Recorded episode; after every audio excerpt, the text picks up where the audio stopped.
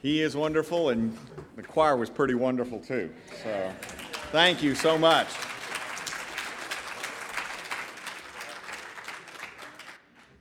Today I am preaching from Ephesians chapter 3, verses 14 through 21.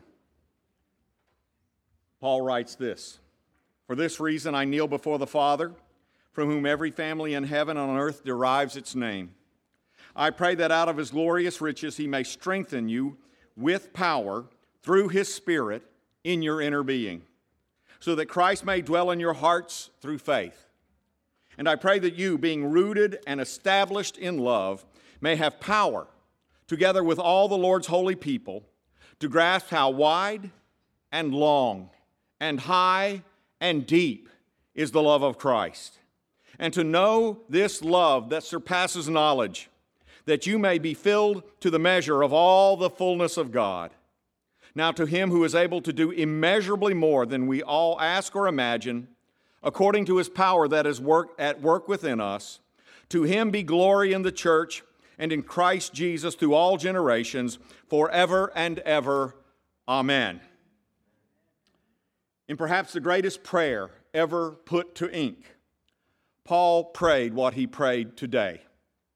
Paul prays that our inner being will be strengthened. And that strengthening will come about as we, through faith, open ourselves up to Jesus Christ and to His Spirit. And when we do open ourselves up to Jesus Christ and His Spirit, Paul expects us to experience God's love in such a way that it becomes the center of our existence. We become rooted and established in love.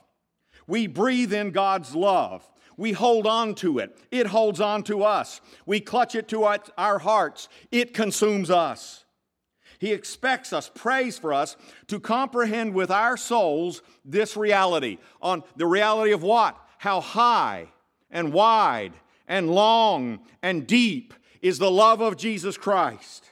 That's quite a prayer, wouldn't you say? Paul then writes something that is paradoxical he writes that we will know this love which surpasses cerebral knowledge.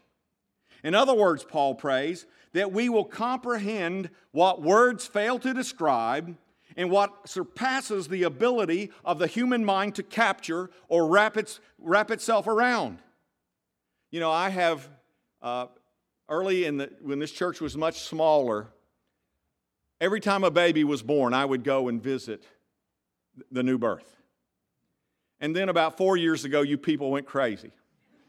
and I just, I had other things to do. I just could not come and keep up with what you were doing out there. Not that I'm not proud of you. You know, when Jesus said, be fruitful and multiply, this church took it to heart. But every time when I go to a new parent and I say, describe what it was like, Describe what it's like to have your first child. And usually it went like this they begin to talk, and then their eyes would fill with tears, and they would choke up, and they simply couldn't put it into words. But I knew exactly how they felt. I've been there myself three times. How do you describe what you feel the first time you see your child breathe and make a sound? How do you describe what, what that means to you? How do you describe the first time you set eyes on this little person who will be yours like no one else will be? How do you describe that moment when you fall head over heels in love as you look into the eyes of your first baby and they look back at you? Knowing God's love is a lot like that. You can't put it into words, but you know it. You know it but you can't put it into words. There's nothing like it. The only way you can know what I'm talking about fully is to experience it yourself, is to hold your first baby. That there is a knowing that only comes through experience. Paul says, I pray that you will know what your mind can't grasp. I pray that you will know what words can't describe I pray that you will know what In surpasses words, what Paul is your saying intellect's ability. Is I pray your heart will understand what your brain can't. You know, you see that knowing in the Bible is not the same as intellectual knowledge. Knowing in the Bible is an experiential thing. When the Bible talks about how a man knows a woman, it's not talking about concepts and ideas. It's talking about experience. It's talking about love. It's talking about two becoming one. When it says Abraham knew Sarah, it doesn't mean he understood how his woman thought.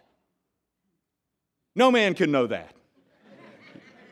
You, you think she's over here, she's like the wind, she's over there. You never know. I'm, uh, I'm, uh, I'm going to write a book. Men are from Mars, women are women. That's all I can say. When the Bible talks about, as it does in Psalm 46, be still and know that I am God, it's not talking about learning more facts about God. It's not talking about learning more truths about God. It's not talking about expanding your theology.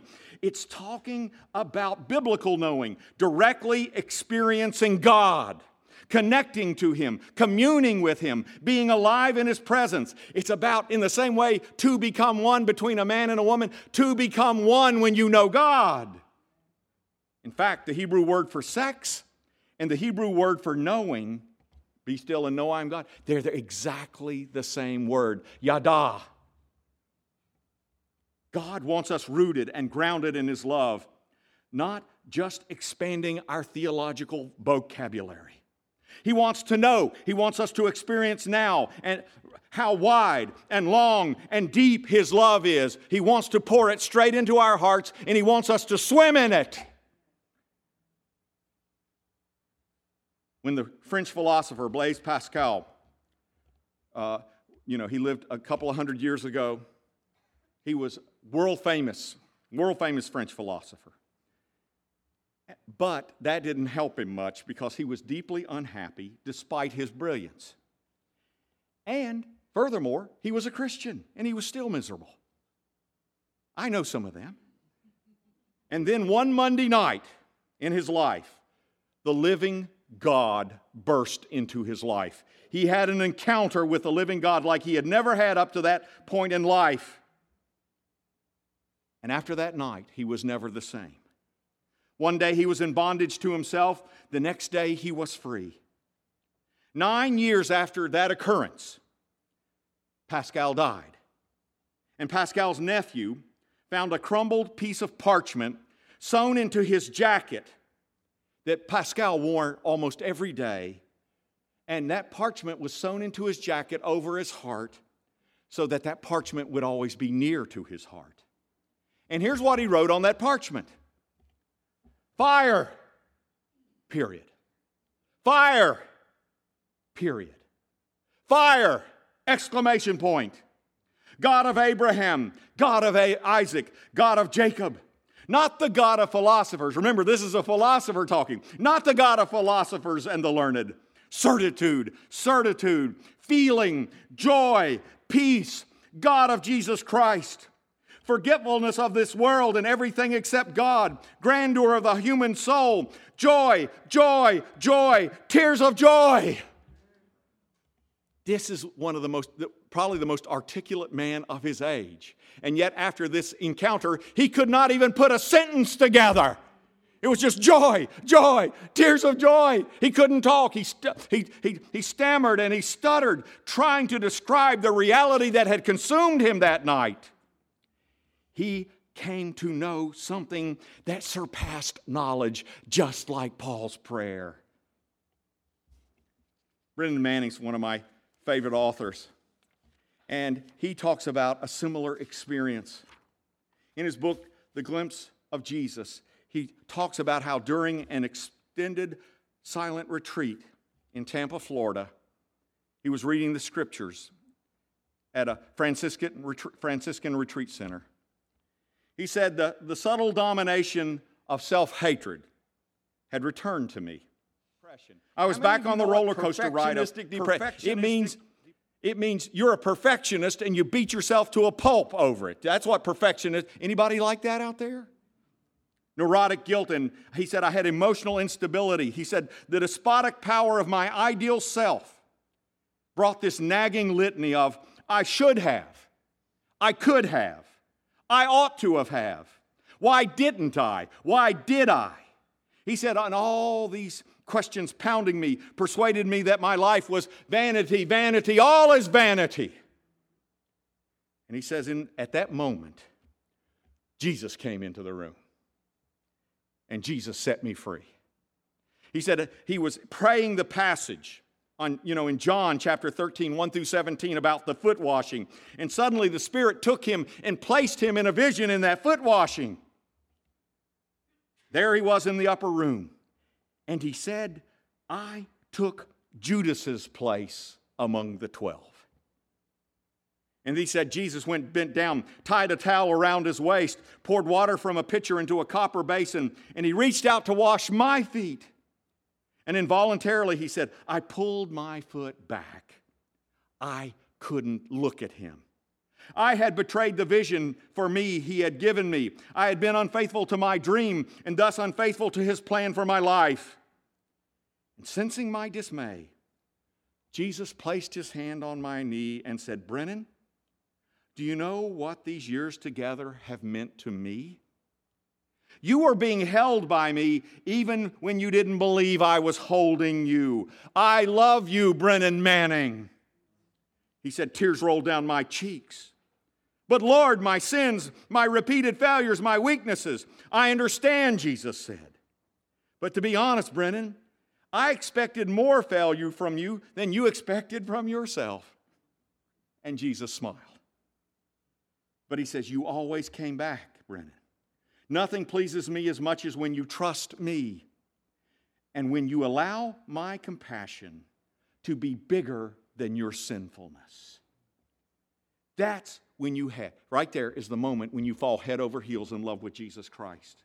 That is when you begin to understand the height and the depth and the breadth of God's love. This is when you get rooted and grounded in love. That is when is when you discover that God's love for you is bigger than your sin. And that there is no condemnation to those who are in Christ Jesus. When you discover that God is not only there with you in your sin, He is loving you there, and He's going to let love you out of there. He's going to bless you where you are, and then part of the blessing is getting you out of where you are. He's going to bless you when you're in bondage and lift you out of bondage. When that happens, you discover the love of God in a personal way you've never known it before.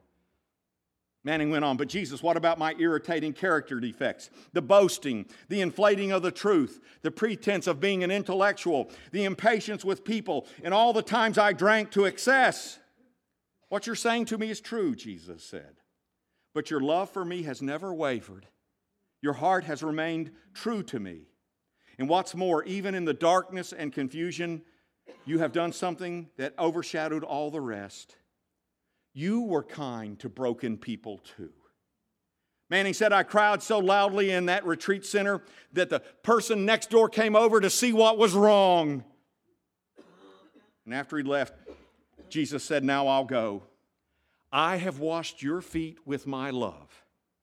Now you do the same for others.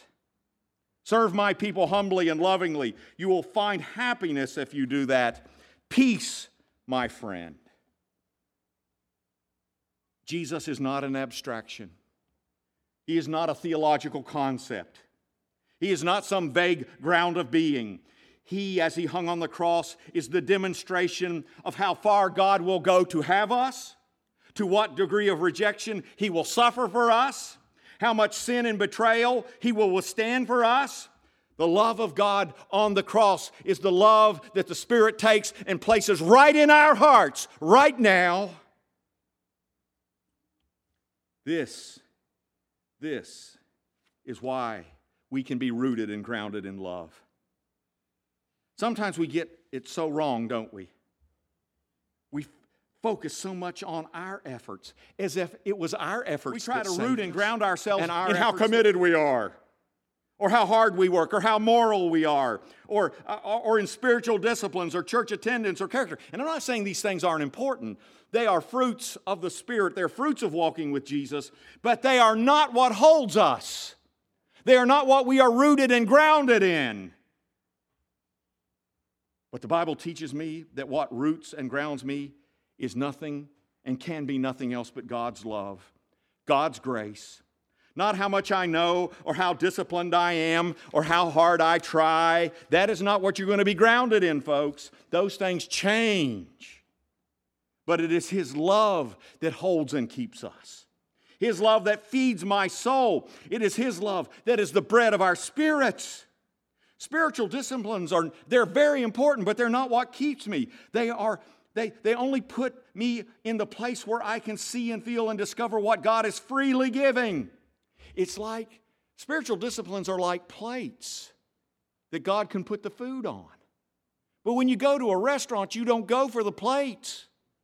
You don't go for the silver. You don't go, oh my Lord, I love this restaurant. All the forks are genuine aluminum. You don't say that. Or man, I love the porcelain here. Oh, oh, you have you tried the porcelain down at Five Guys? You know. there is no porcelain at Five Guys. It's all paper. We are here for the food, not for the plates. Now, the first thing is that we often avoid eh, what, what stops us from being strengthened and, and, and, and, you know, and rooted and established in our inner person is this. Often we are afraid of taking the journey that is necessary through our own soul.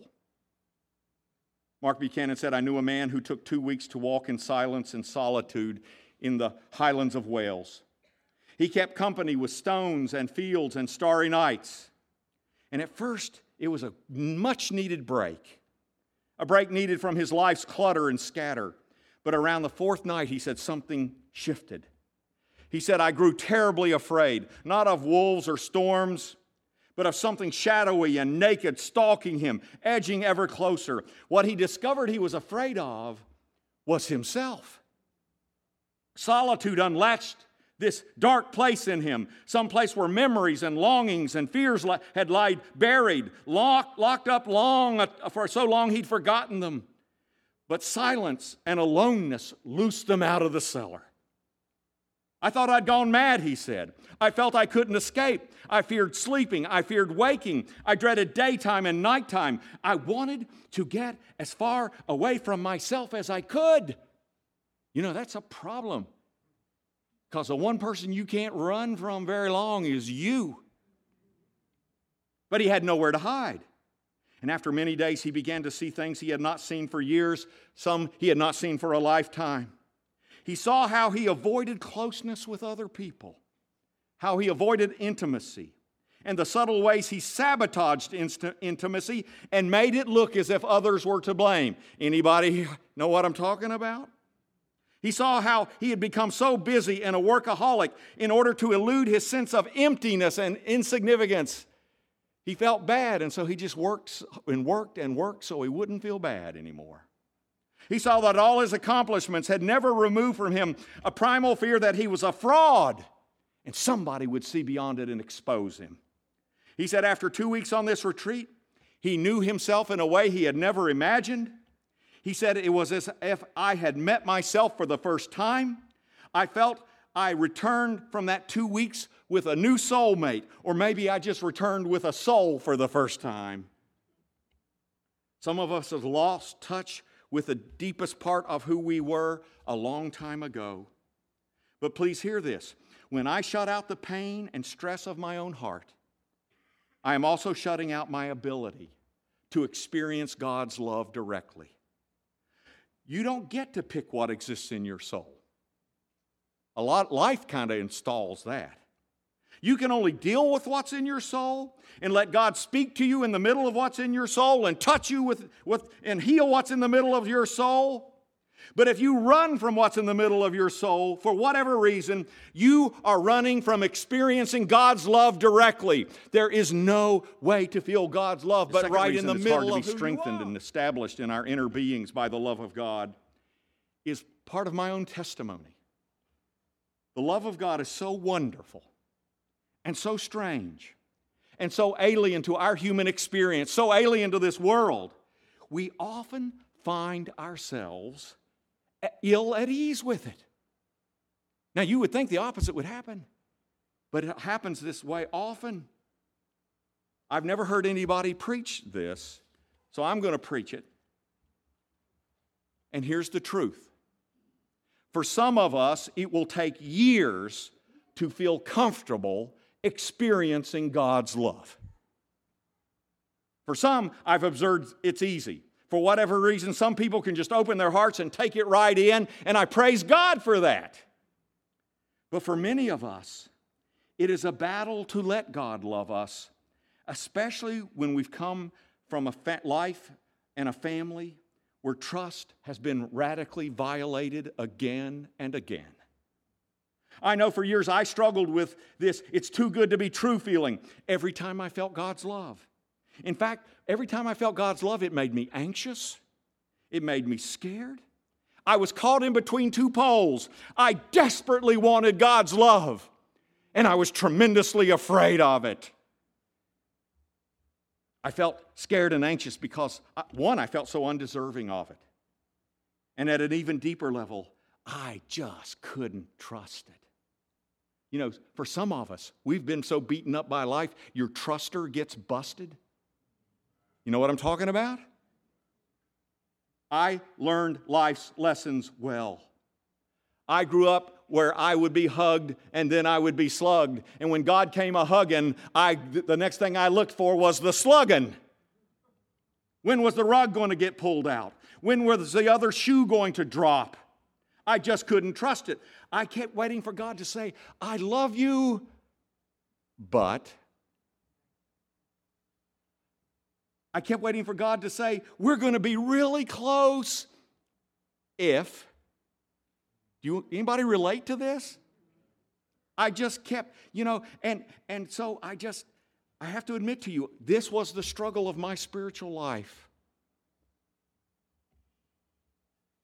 I've been a Christian for 44 years. It took me 25 years for me to really accept the love of God experientially in my life. It wasn't intellectually. I never questioned intellectually the love of God. I'm talking about feeling it. It took me 25 years. And I was up here preaching about it. But the greatest, and, and, at times it was a battle of epic proportions in my soul. But the greatest spiritual leap in my life was one day I was praying and struggling with this, and the Spirit spoke directly to me. And He said, You've been struggling with this for a long time. Don't you think it's time to make up your mind? Don't you think it's time to take a leap? Or are you going to sabotage my love the rest of your life? Are you going to question it the rest of your life? Are you going, are you going to, you know, are you going to keep trying to figure out why I love you and you can't figure it out? And at that moment, I knew I had to take that, that leap of faith. And I said to the Lord, Lord, with your help, I will accept what you are giving. I will accept it. And when I said that, it scared me to death. Because what if the other shoe dropped? But I said, look, I can't go the rest of my life like this. And here's how I, I sabotage it. You know, the, the love of God, the Spirit would come on me and I'd feel His love and I'd go, how do I know this is me and, and how do I know this is God and not me? You want to talk about quenching the Spirit? You know, or I'd go, why are you doing this? Why are you loving me this way? How, what, how, you know, can justify your love for me? There's no justifying his love. And finally, God said, Look, you're going to take it or you're not. You're going to receive it or you're not. And I said, Okay, I am. And that was the turning point. Aside after getting saved, that was the turning point in my spiritual life. I began to trust it, even though it scared me to death, and sometimes I wanted to run back in the cave. I began to trust it, and since that point, it has grown, and it has grown, so many and it has grown with God, where my heart has been melted over and over and over, and it gets sweeter and sweeter as the day goes by. There's nothing like it. But I need to tell some of you accepting it was not easy. But at some point, you have to say, Come on in. At Some point, you have to give God's love a chance. I have never regretted that. I found out there was no buts. I found out there was no ifs. I found out there is no condemnation in Christ. I, find out, I found out there is only love waiting for me in the presence of Jesus. One writer said that in October 1971, thousands of people lost their homes in the Oakland Bay firestorm. It was a firestorm, not just a fire, but it was whipped by 50 and 60 and 70 mile an hour winds. And when they meant people were able to return to the charred hillside that was once their neighborhood, they were stunned to see the totality of their loss. Everything was burned, everything melted. The fire had consumed everything in its path. But as one man was sifting through the ashes, searching for some memento for his only daughter, he found one small treasure a tiny porcelain rabbit. Both father and daughter marveled that of all their possessions, this fragile piece had come through the fire unscathed. In the weeks that followed, the media reported that other fire victims had found pottery and porcelain items intact in the ashes of their burnt down homes, too. Why was that the case? According to writer Susan Williams, a minister appeared in his pulpit the Sunday after the fire carrying an unbroken porcelain vase he had that he had recovered from his home.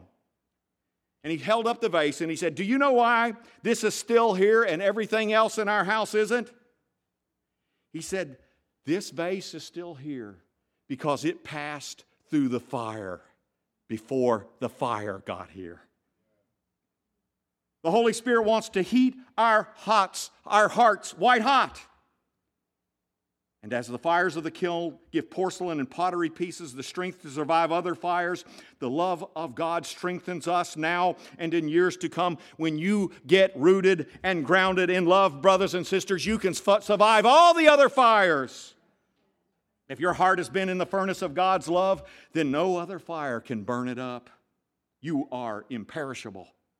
Everything may get burned up, but not the heart forged in the kiln of God's love. Everything else may go and go wrong, but you're going nowhere if you are rooted and grounded in the love of Jesus. You are rooted and grounded in the love of God that surpasses all knowledge and which the world cannot touch. John Ortberg has a friend named Max who was in his 80s, and he'd been married to his wife Esther for 60 years. They could live anywhere, but they lived in Michigan. And Ortberg said, Why do you live in Michigan in the winter? And he said, My wife Esther loves Michigan in the winter. And Ortberg asked, but, but what about you? You're not crazy about it. And he said, I decided a very long time ago that home is where Esther is. That's all that matters. Our real home, our real security, our real peace is not a place, but a person. Our real home is where Jesus is. And nothing can take that away or take him away. A heart rooted and grounded in love will stand in the ashes when everything else is burned. It can still be strong even in the rubble because nothing, nothing, nothing, nothing is stronger than God's love alive in a human heart. That's what Paul said, isn't it? Nothing can separate us from it. Not something you did in your past, not something in the present, not something in the future, not something below the earth or on the earth or above the earth, not angels, not demons. Nothing can separate us from the love of God, from a heart rooted and grounded in it. And so I'm going to end this sermon with this. I'm going to pray over you what Paul prayed 2,000 years ago over the Ephesians. And I want you to receive this as from the Lord, because it is. I pray that out of his glorious riches, he may strengthen you with so that Christ may dwell in your hearts through faith. And I pray that you, being rooted and established in love, may have power together with all the Lord's holy people to grasp how wide and long and high and deep is the love of Jesus Christ. Hallelujah. And to know this love that surpasses knowledge, that you may be filled to the fullest measure of all the fullness of God. I can pray for nothing better for you than that. That is the greatest prayer you will ever hear. It is the greatest prayer you will ever pray. And the great news is that the Holy Spirit inspired Paul to put it down on paper so that we would pray that prayer, so that we would experience it, experience the love, being rooted and grounded in this love that goes beyond knowledge. That is God's will for you. Hallelujah. I, I don't know about you, but I, I could if I was in another church, I'd be running right now. Praise the Lord. Praise the Lord. I would like the worship team, Bart, to come up. But before he starts playing, I just want you to bow your heads and in the silence, I want you to say, Jesus, help me to receive this love. I'm scared. Help me receive it anyway. I'm broken. I got problems. Help me receive it anyway. I'm, I'm hurting. Help me receive it anyway. Help me to know the length and the width and the height and the depth of your love.